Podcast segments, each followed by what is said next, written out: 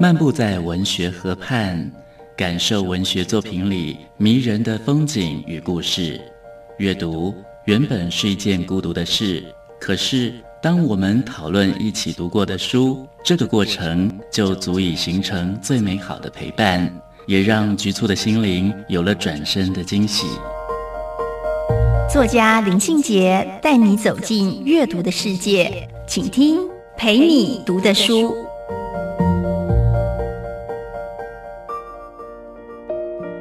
大家好，我是林信杰，今天陪你读的书要跟大家分享的是西松的《封神榜》里的哪吒。《封神榜》的故事是我们熟悉的，西松的这一篇其实是一篇现代性非常强的小说。借用了《封神榜》里面的故事片段来讲哪吒这一个人的精神主体。李乔曾经深度分析过哪吒这一个神话人物所呈现的是生存的悲哀。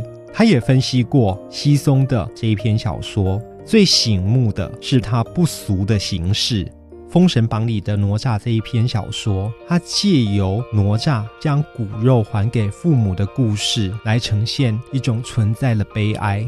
在这一篇小说的开头，他就写道：“师傅，我终于得到自由了，自由到想哭泣的地步。有时我随风流转，又有时像无所不在，仿佛一个过分睡眠之后伸一个长长的懒腰，就如灰烟一样散了。”我的记忆以及记忆中的血腥都远了，可是多么的空漠啊！如果我因为感觉灵魂重要而抛弃不合适的肉身，如一件衣服，我希望能有一个我所期望的归宿。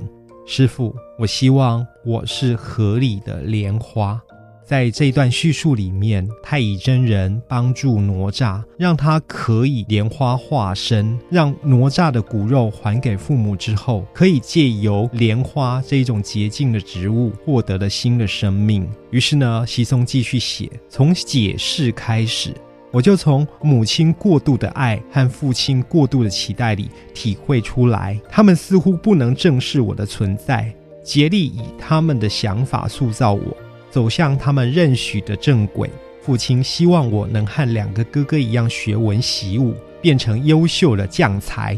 一点不错，我样样超出了他们的要求。非但哥哥们嫉妒我，有时父亲看见我异于一般孩儿的背力，也由嘉许变得冷然的脸色。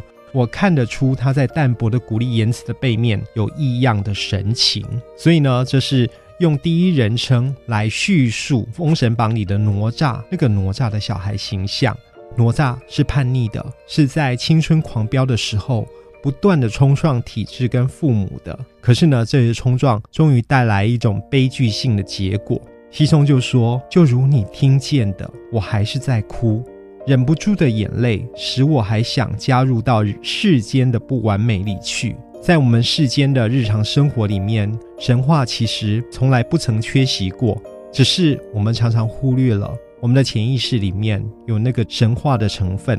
西松在他年轻时候用力最多的其实是小说创作，这一些产量极少的小说，在当年的文艺圈发表时，常常引起纷纷的议论，也留下了诸多的回响。《封神榜》里的哪吒这一篇小说。在寻找一种有创意的艺术形式，也在探索人生最终极的关怀。这里面有叛逆，有幻灭，有矛盾，也有成全。哪吒既由莲花化身的这个历程，成为西松念念不忘的慈悲的祝福。父母亲对哪吒的爱，其实也造成了伤害，而哪吒对别人的爱，也是用伤害的方式呈现的。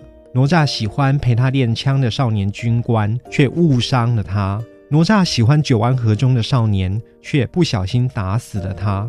哪吒说：“我多么爱那些天空飞着的燕鸟，林中无挂碍的兽，和我曾经有过的一些同伴。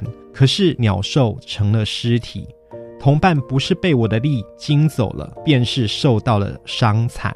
爱是不是会变成伤害呢？”我想，这就是《封神榜》里的哪吒给我们的一点启发。